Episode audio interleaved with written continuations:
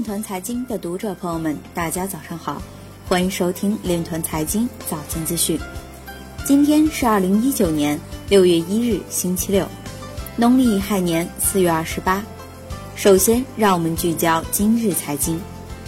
日本中部电力公司和加密经济实验室启动区块链电力交易试验。朝鲜黑客攻击韩国交易所的用户。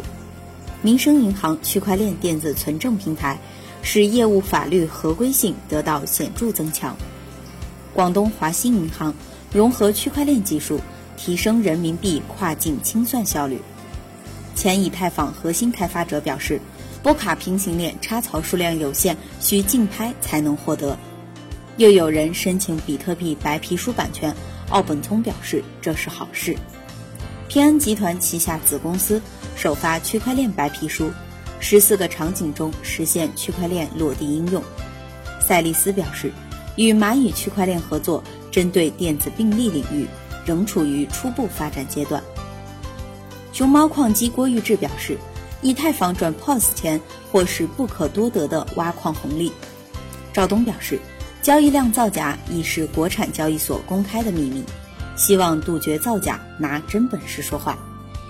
今日财经就到这里，下面我们来聊一聊关于区块链的那些事儿。据中国网消息，针对香港证监会正调查多家加密货币交易所以及 ICO 发行人事件。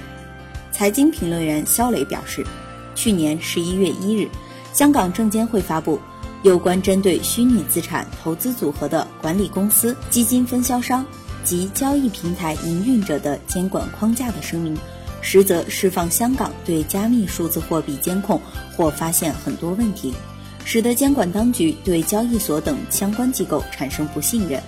肖磊认为，未来香港市场可能面临监管态度趋严的情况。